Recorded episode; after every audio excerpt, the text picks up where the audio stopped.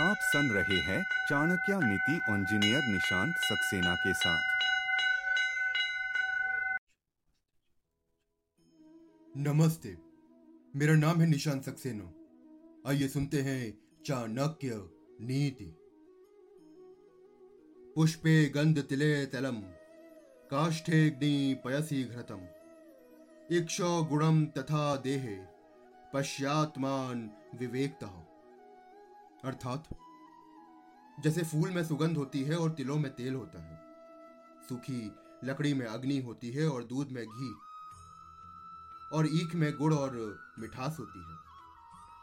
वैसे ही शरीर में आत्मा और परमात्मा विद्यमान है।